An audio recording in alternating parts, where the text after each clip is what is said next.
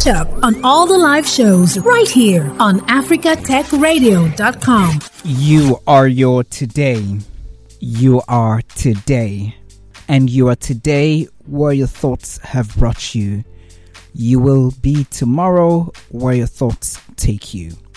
Welcome to Tony's Tech Side. I'm here every weekday from 9 a.m. West African time till midday. I stream, live stream actually on www.africatechradio.com every weekday. Yes, 9 a.m. till midday. If you're listening to this as a podcast, well, welcome to Tony's Tech Side still. So, I've actually thought about people who do not wake up on the right side of the bed, and I'm like, I found a way to help you out. Listen, any day you feel like you wake up and it feels like you don't, you don't, you didn't wake up on the right side of the bed. Okay, I'm going to walk you through a routine. Listen carefully and practice. That's the most important thing. Practice it every day. So if you don't wake up on the right side of the bed, you know, just go back to your bed. Yeah, go back. Yeah, you've done that. You've gone back to your bed. Yes, go back. Go back. Lie like lie down like yes take that position of lying down close your eyes pretend as if you're asleep yes it's really important and then after doing that turn to your right ensure that you're turning to your right not to your left to your right. Yeah? Have you done that? Now wake up. Perfect. You have successfully woken up on the right side of the bed. Now go forth into the day and conquer.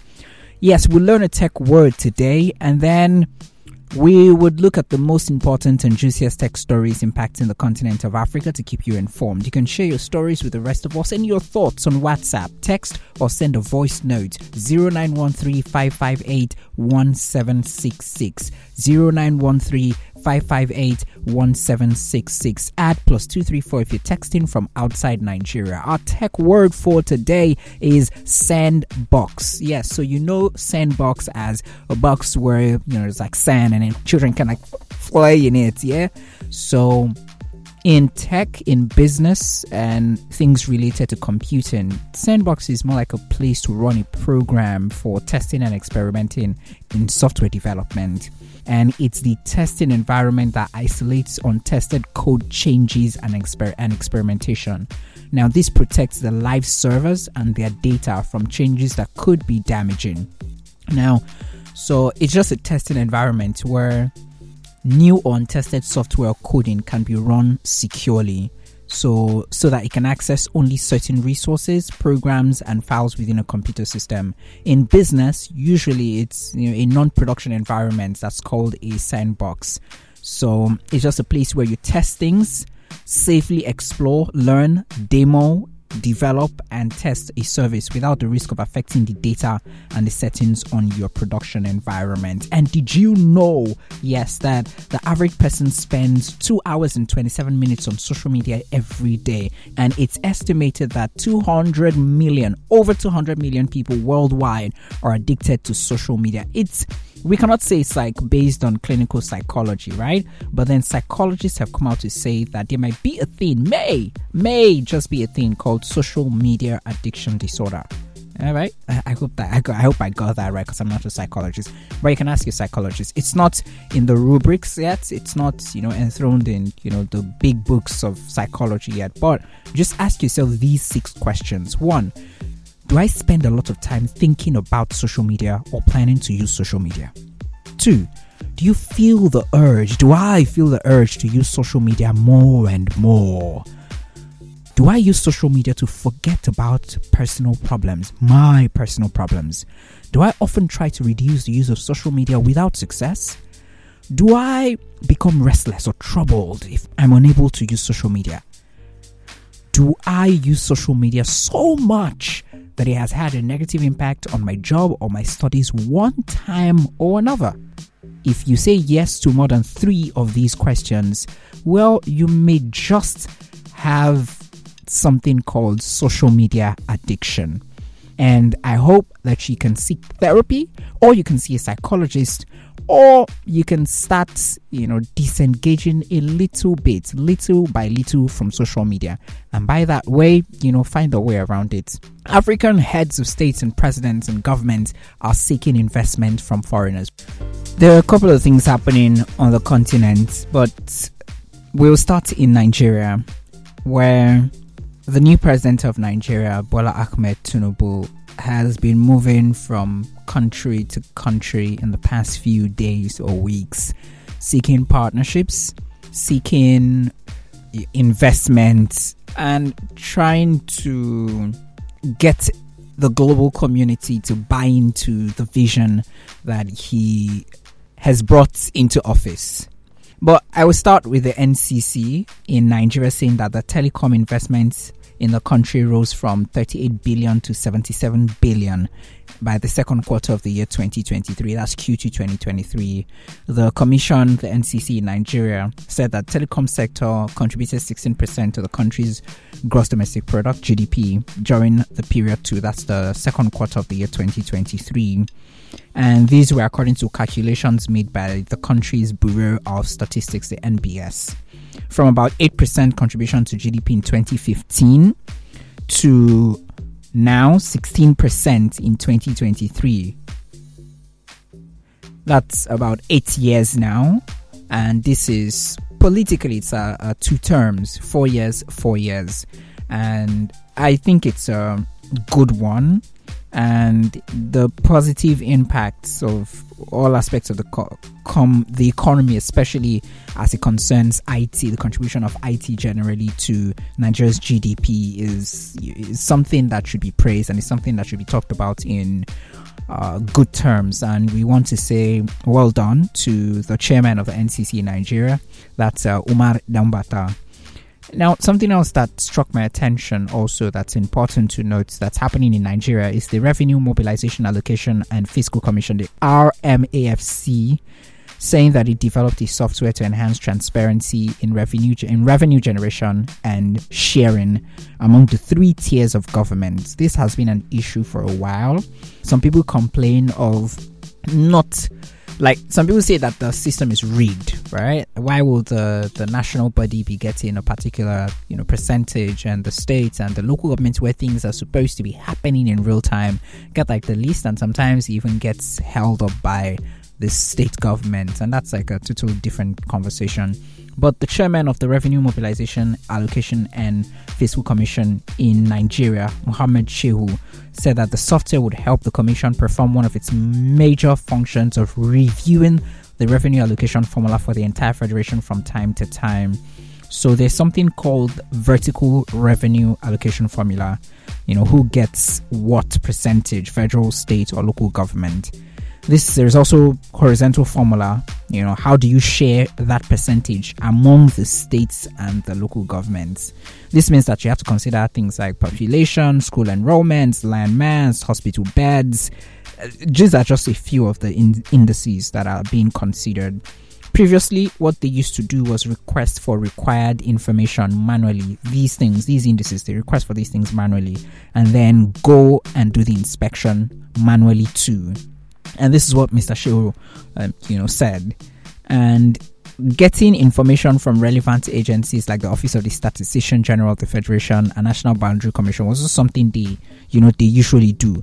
But what this software will do now is that states and local governments will impute the required data into the system. They all have a passcode and they'll just impute the, the numbers into the system and then they would get it, you know, at the office of the RMAFC. Mm-hmm.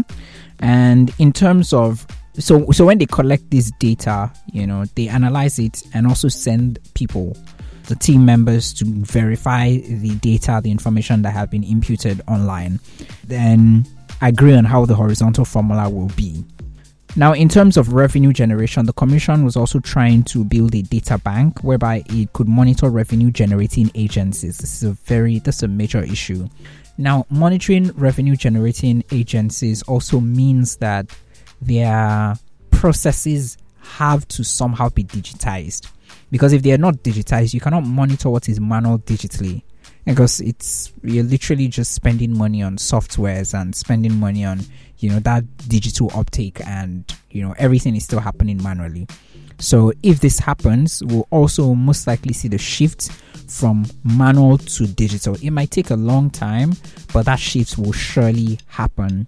Now, the federal government in Nigeria and the subnational governments are, you know, concerned of how to make more revenue by blocking leakages. I've said this before. In Lagos, for example, there was a report that you know of an a, the amount that you know people spend on transportation in public transport, so like public you know buses and whatnot, in a day, and it was mind blowing. Someone said, oh, if you are spending this much money, how much of it you know is you know taxable right? How much of it actually goes to the coffers of the government you know? And why is lagos not making as much as this?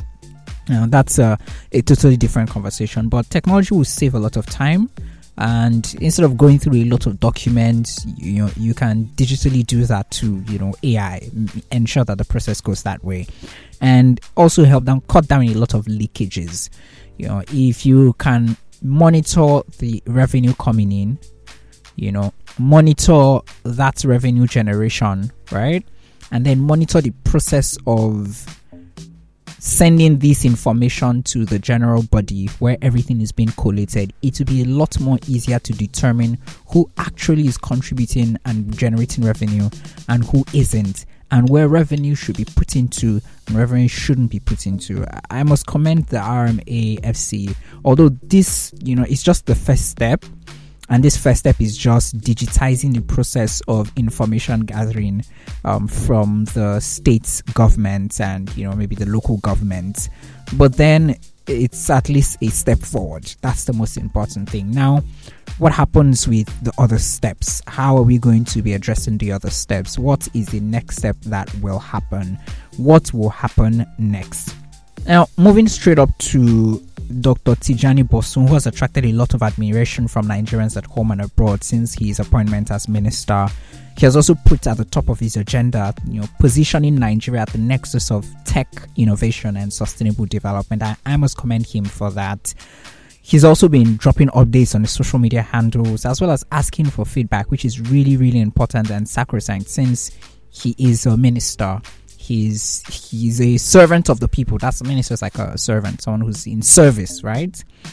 In his most recent update on the 18th of September 2023, he talked about his attendance at several events on the sidelines of the 78th session of the UNGA 2023 and shares, you know, what many now consider as the core areas of tech that he'll be focusing on as he participates with the global community at that event.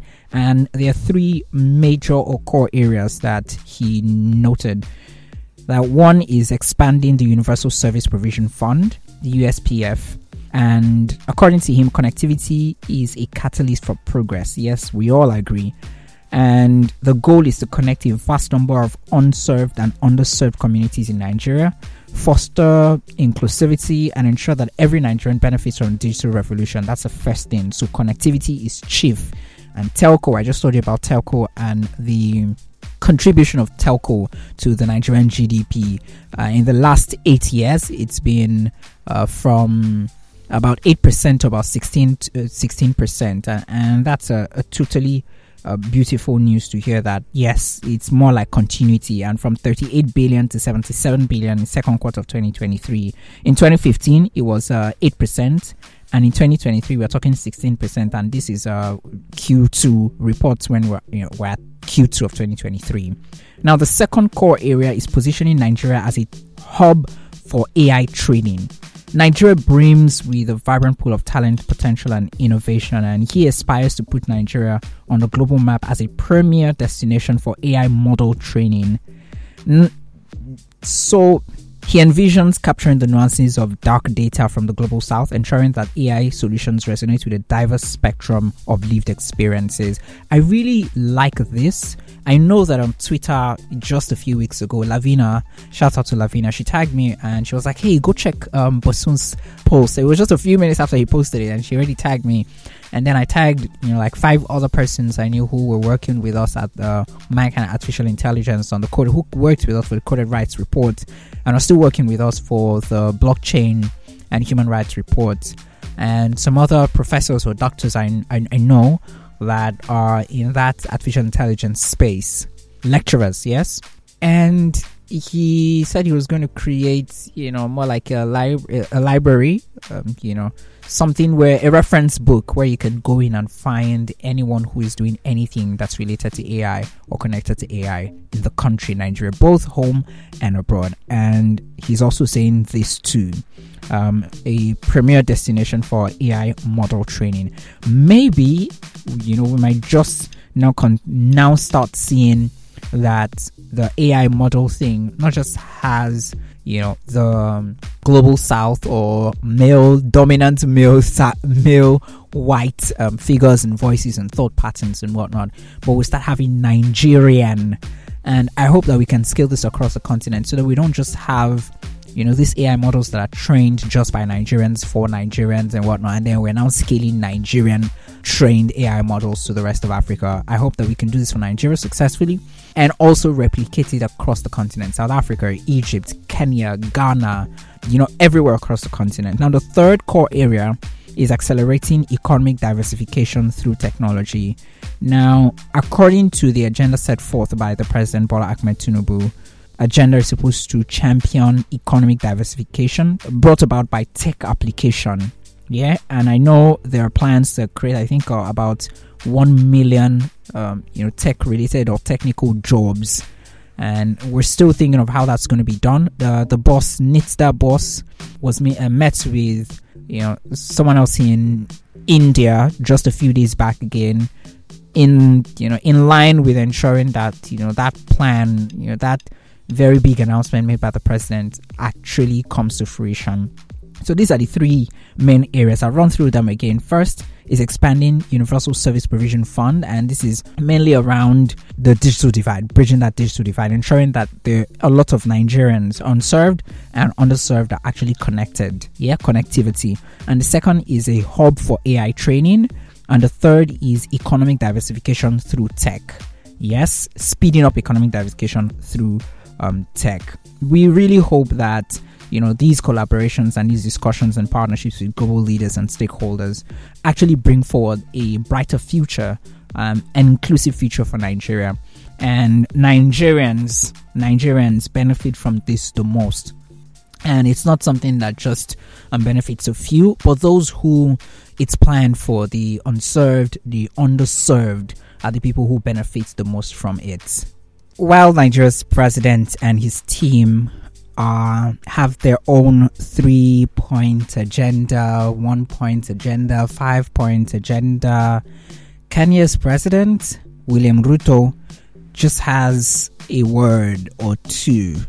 In one sentence, he says Kenya is a full package investment destination. And then he goes on economically stable, entrepreneurial, secure, innovative, and a favorable tax environment, skilled labor force, tech expertise, green energy credentials, and a gateway for six undersea fiber optic cables providing reliable data connectivity.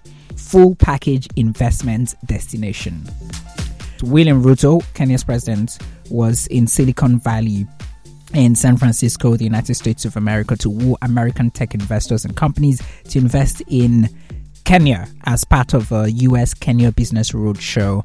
Just a few hours ago, he opened or called, you know, opened, yeah, a Kenyan restaurant in New York, yes, in the United States of America too. And we'll just spend a few minutes to listen to the US ambassador to Kenya, Meg Whitman, on why American investors should invest in Kenya, and then listen to William Ruto as he addresses the investors and the techies.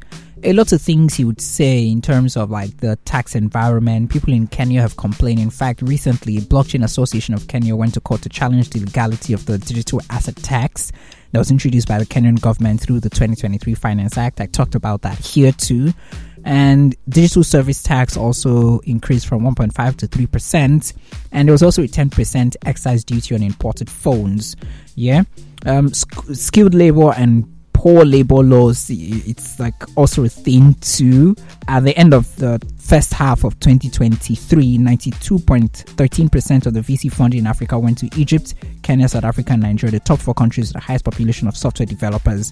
And this is according to BD Funding Tracker and Africa Developer um, Ecosystem reports. Mm, Kenya, of course, has a rich talent tech talent pool that's fourth on the list of African countries with the most professional developers. And of course, the recently finished Africa Climate Summit, which was, you know, carried on the backs of William Ruto in Nairobi, will serve as a very, very, you know, great testament to the green economy and the credentials that he mentioned about, which is, you know, on the green energy credentials that he talked about. William Ruto was accompanied on the roadshow by Meg Whitman, US ambassador to Kenya, who previously worked in the Bay Area as an executive at eBay, HP, Walt Disney, and Quibi. And we'll just spend a few minutes to listen to a few things they said and see why exactly you know they are looking towards you know the United States and Silicon Valley to push this particular narrative. It's great to be back in San Francisco. Great to be back home. And I see some familiar faces and lots of new friends. So, welcome. We're super excited that you're here today. Most of all, I am really excited to talk to you about the growing economic partnership between the United States and Kenya. By the time we are done this morning, I hope you will share my optimism and enthusiasm. It's also a great honor for me to share the stage this morning with my good friend, the President of Kenya, William Ruto.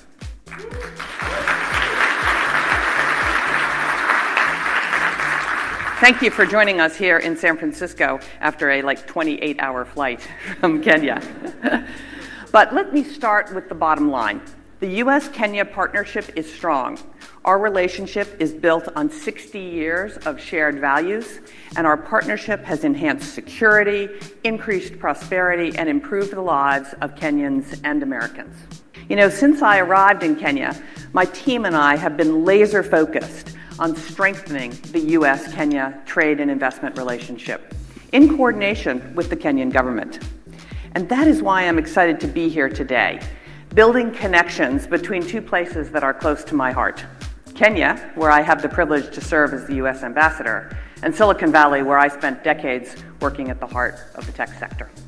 So, why Africa? Why Kenya? That's the topic of today's presentation. And I'll tell you something interesting. When I was CEO, both of HP and of eBay, I'll be honest, I probably thought about Africa about 1% of the time. The businesses I managed were heavily invested everywhere, everywhere else, and there was always a problem a challenge in Europe, challenge in Latin America, and we didn't think much about Africa. What I would tell you, if I knew what I knew now, and I was back in the boardroom or leading a company, I'd be thinking a lot about Africa. And Africa would be on my radar for two simple reasons. First is supply chain diversification and net zero emissions. Let me underscore those two points. If the war in Ukraine and the COVID pandemic taught us anything in business, it's that single sourcing from any one country is probably not a very smart strategy.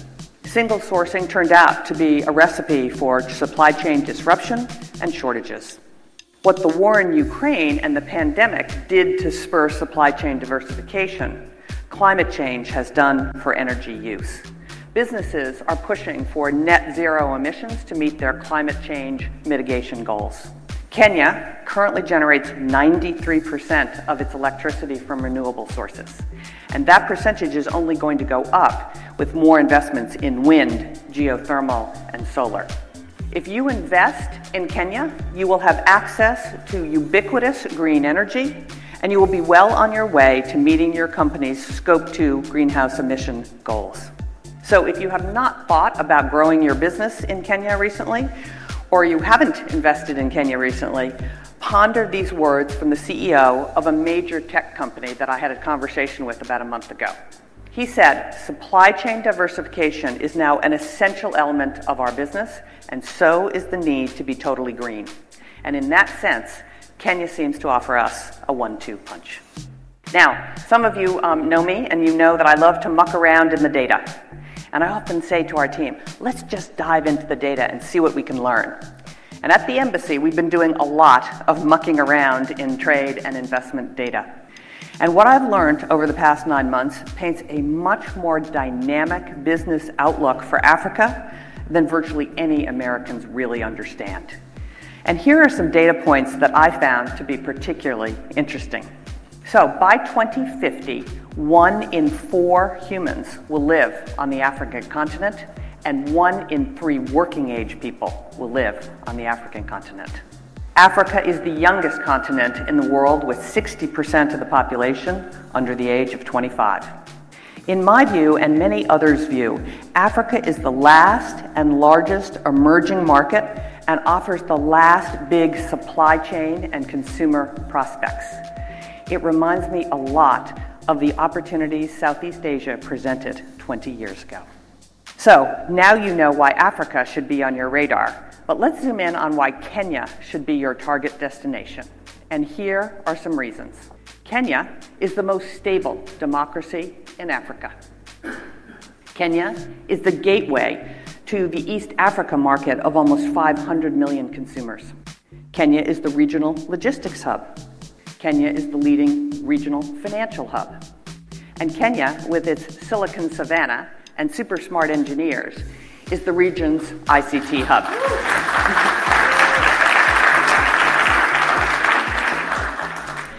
Kenya is a leading destination for foreign direct investment and venture capital. Kenya has a young, educated, entrepreneurial, and English speaking workforce. And as I said, Kenya generates over 93% of its energy from renewable sources. And last but certainly not least, Kenya is the largest export mar- Kenya's largest export market is the United States, just past Uganda. So let me repeat. I, I, really, this is exciting. Kenya is, large, is Kenya's largest export market is the United States, and we think Kenya is ready for liftoff as it diversifies its economy. So let's unpack a couple of these. When I arrived in Kenya just days before the August 2020 election, 2022 general election, which proved Kenya's reputation as one of the most stable democracies in Africa.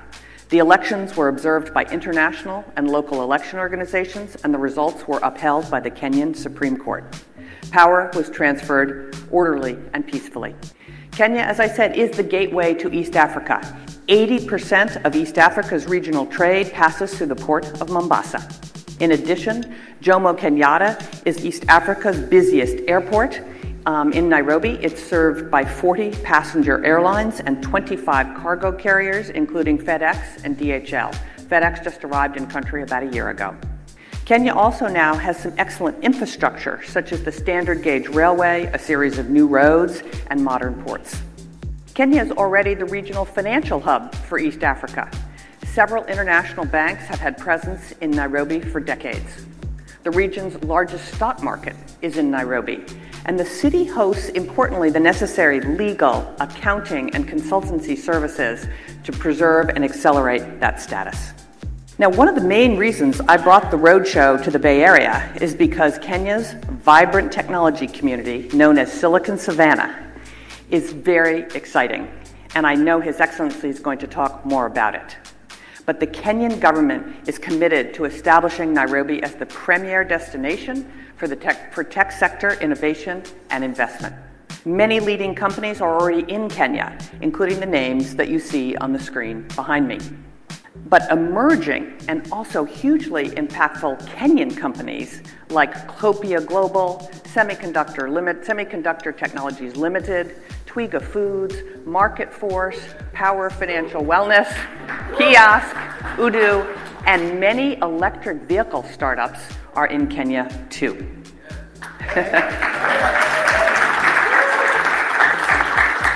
now, I have met these companies, I've visited their operations, and what I see happening has many of the critical components that will make Silicon Savannah a reality. At the nexus of finance and technology is one of the most impressive companies I've seen in my 30 year history in technology, and that's M Pesa. Kenya's innovators invented M-Pesa in 2007, and by 2010, M-Pesa had become the largest mobile money network in the world. M-Pesa has annual revenues of over a billion US dollars. There's 360 billion US dollars that flow through the platform, and it's an open API with 60,000 developers writing apps for M-Pesa.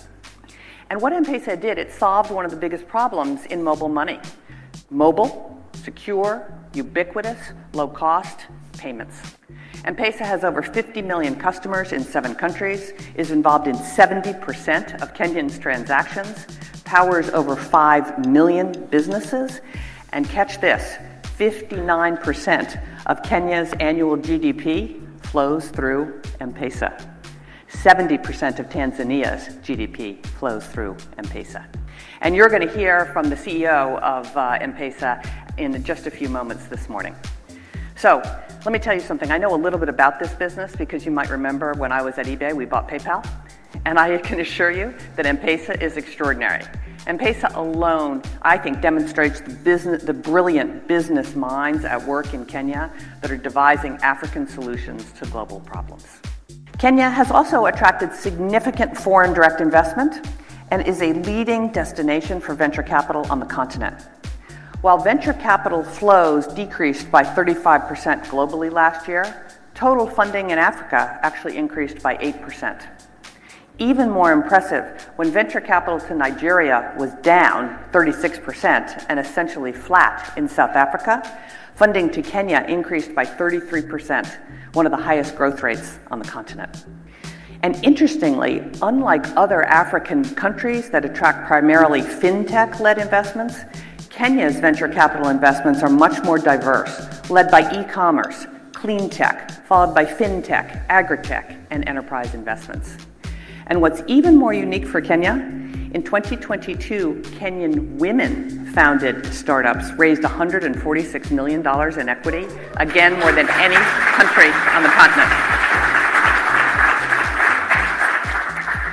More than 90% of Kenya's on grid electricity, as I said, is currently generated from renewable sources, primarily geothermal, wind, and solar. It's amazing that Kenya has committed to reaching 100% renewable energy by 2030, and they are well on that way to that, uh, well on the way to that goal. Let me talk about workforce. Everyone knows the workforce is the key to everything. And Kenya has an English speaking, high literacy rate, and strong primary, secondary, and tertiary education system. Every firm I have spoken to in Kenya, international firms I have spoken to in Kenya, rave about the Kenyan workforce, and many say it is the best workforce that they have in the world. US, as I said, US is Kenya's largest export market. In 2022, the United States became Kenya's largest export market, edging ahead of neighboring Uganda. In total, Kenya exports about $890 million in goods to the US each year. But in addition, the United States exported about $600 million in goods to Kenya, $1.5 billion in total trade, which is relatively balanced, and it's expected to increase dramatically as Kenya and the U.S. negotiate the first trade deal of its kind called the Strategic Trade and Investment Agreement, that is the first bilateral trade agreement on the continent between the United States and an African country. This agreement, we hope, will be a model for the rest of the continent once signed. All right, so now you know why I'm so enthusiastic about Kenya and the Kenyan investment climate. However, I will note there is room for improvement, just like any country has room for improvement. The Kenyan government has made great strides and is committed to creating a business friendly environment. But if it is to accomplish goal, this goal, the government will have to address a few items. And the very first is taxes. Kenya must have a consistent, transparent, and fairly administered national tax policy to attract and retain foreign direct investment and accelerate economic growth. More work needs to be done to establish a durable tax framework, but the government's recent finance law will help cr- create a much more tax friendly, tax consistent environment. Without a doubt, corruption is also a critical issue and one that must be addressed for Kenya to reach its full potential. Corruption, as everybody knows, leads to misuse of public resources, slows economic growth and job creation, and damages the investment climate. However, while corruption does remain a challenge in Kenya, as in other developing markets, interestingly, third party measures of corruption indicate some positive trends and modest progress in recent years. I also know that President Ruto is serious about curbing corruption, calling out government agencies that engage in unscrupulous practices, and firing government ministers that are involved. Let's turn to debt for a second. Kenya, like many developing countries, is burdened with high debt, limiting its ability to fund public services and infrastructure in line with its ambitions.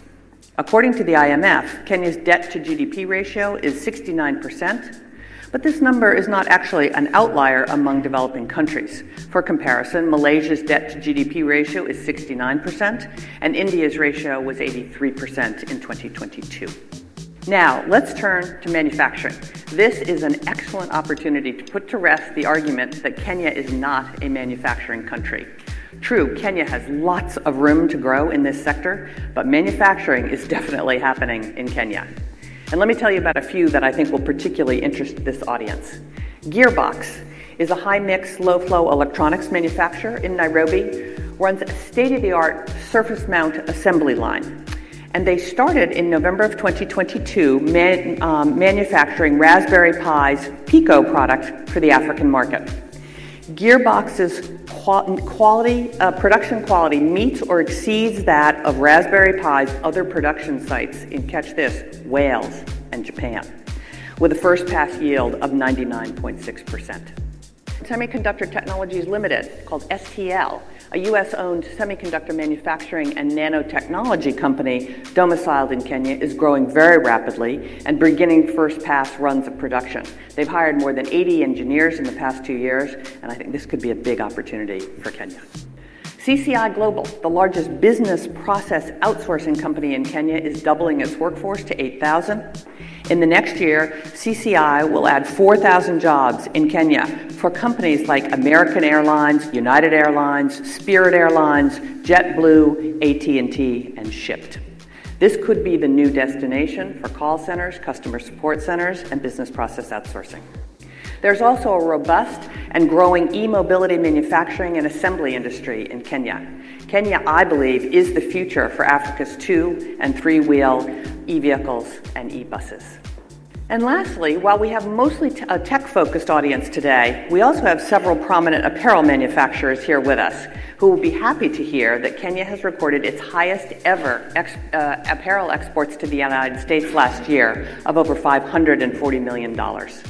U.S. apparel brands, leading U.S. apparel brands sourcing from Kenya include PVH, which includes Tommy Hilfiger and Calvin Klein, Kontoor, which includes Lee and Wrangler, with several more, including Walmart and Levi's.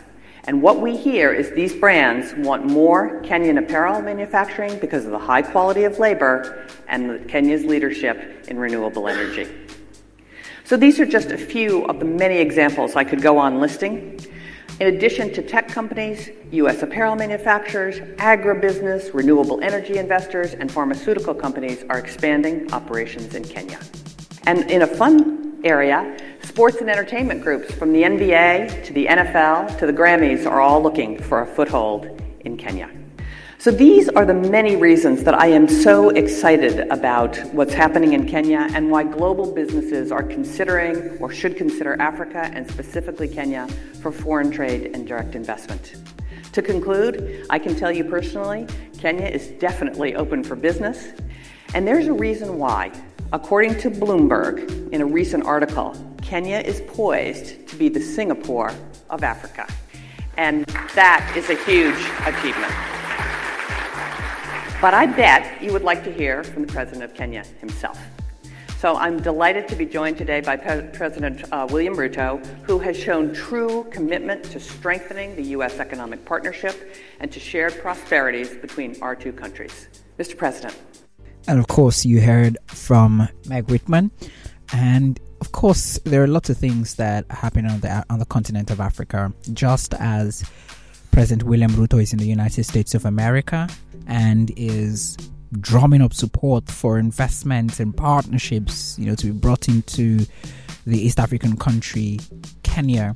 Nigeria's President Bola Ahmed Tinubu and his team are attending the UNGA, uh, yeah, the General Summit 2023, and they're also talking about AI and talking about connectivity and talking about and making tech accelerate development, economic development, because he's much more particular, not just about getting those investments in, because, you know, for a long time, Nigeria was like uh, you know, the first spot for investment in tech. But then, how do we translate these investments into economic development? Yes, and not just economic development, but something that spores economic development, something that brings about, you know, economic change and development and transformation for the people in Nigeria. And I think these things are really, really important. Now, the video gaming industry in Egypt, South Africa, and Nigeria are on track to achieve a combined $2 billion value by the close of 2023. And Egypt is leading that park with an estimated $983 million. And South Africa and Nigeria are coming in close um, projecting revenues of about 558 and 483 million dollar respectively and we hope that you know this market that includes console games pc games mobile games and online games as well as the related hardware and accessories you know like the gaming consoles controllers and vr that's virtual reality headsets continues to grow and expand and become really, really, really big. Now, Bob Van Dijk, the uh, chief executive officer, CEO of Prosus NV and Naspers, is leaving his position, resigning as chairman of the board and as head of the e commerce investor. His resignation was effective September 18, 2023, and he's been CEO of Naspers since 2014 and Prosus since the IPO process in 20, 2019. Yeah, Naspers 2014 and Prosus 2019. Naspers is a South African internet tech and multimedia holding company, one of the largest investors and operators in the world of tech, with interest in online retail publishing and venture capital investment. Now, edtech, food industry, food delivery, classified ads, social gaming payments, and fintech eh, these are all you know companies that or the industries where Naspers has investments in. And Naspers in 2019 spun off its international internet business to create Prosus NV, and which is now um, the majority owner of Naspers. He will continue. That's Van Dijk, He will continue to work as board consultant for Prosus and Naspers till September 2024. And in the interim, Ervin Tu, the chief investment officer, will take over as CEO. And he actually moved from SoftBank to Naspers and Prosus just two years ago. And he held a position as, at Goldman Sachs, um, where he specialized in mergers and acquisition. And according to the statement that was released, this was a joint like everyone agreed to it everyone on the board you know kind of agreed to it and over a decade and thanks to um, that's what the, the, the board members are saying that you know they thank Bob Bob Van Dijk um, for the time he spent and the businesses that were established you know in classified food delivery and payments while you know also getting into new fields totally. And this is really really you. Know painful yeah? I heard that name like since the first day i stepped my foot into tech bob van Dijk, and Prosus and naspers if you're in the tech space on the continent and you don't know naspers you don't like you don't know. You haven't started yet. You haven't started yet. Well something else that's really interesting um, and i think this would be the last story i'll be sharing before we get on to other things. Elon elon musk somehow implied while he was speaking to Israeli Prime Minister Benjamin Netanyahu. I like to call him Benoni. Benoni Netanyahu. While he was speaking to him, he implied that users may just start paying to use X, which you know people know as Twitter. In his words, he says, We're moving to a small monthly payment for use of the X platform. This is what he told Netanyahu, um, Israeli Prime Minister. According to him, this is the only way to stamp out bots. And the idea is not entirely new. And he revisited the idea, you know, that was floated privately in the past. And this time it's been publicly introduced or said. Very recently, X, formerly known as Twitter, introduced um, voluntary ID verification for premium subscribers. However, the service is not available to premium subscribers outside of the US. It's only available to premium subscribers in the United States of America. And it appears that the platform would like to make verification mandatory. It's really clear that X seems to be struggling with revenue because over the years he's let go some he's let some people go in terms of you know sacking them yeah he sacked a, a couple of persons and he's introduced you know premium subscription or subscription on uh, on X, you know, formerly known as Twitter. But this particular one, which is paying to even use, we don't know how much yet for now it's going to cost, like the minimum cost for using X, formerly known as Twitter. If you know it's going to be spread out across everybody, if it's going to be tested in a few periods first, you know, in a few regions first. We have no idea what the details are, but something is for sure. Elon Musk has been cooking for a while and very soon he's actually going to get done. That's what I'm very, very sure of. Maybe you want to start thinking threads. Maybe, just maybe. Meanwhile, threads user, you know, base kind of like dropped in the past few weeks after the launch, which was like massive, like a total sellout. A lot of people are doing less on threads, and a lot of people haven't even visited threads since the first time it launched when they actually jumped on, you know, the cruise and the boat of the Joneses. But if this maybe you know finds its way to become a paid service like you can't use x without paying then we may just have to exhume you know the corpse of threads and maybe you know put some fine and nice clothes to it and make it the new twitter Thanks for listening, and don't forget to catch up on all the live shows right here on africatechradio.com.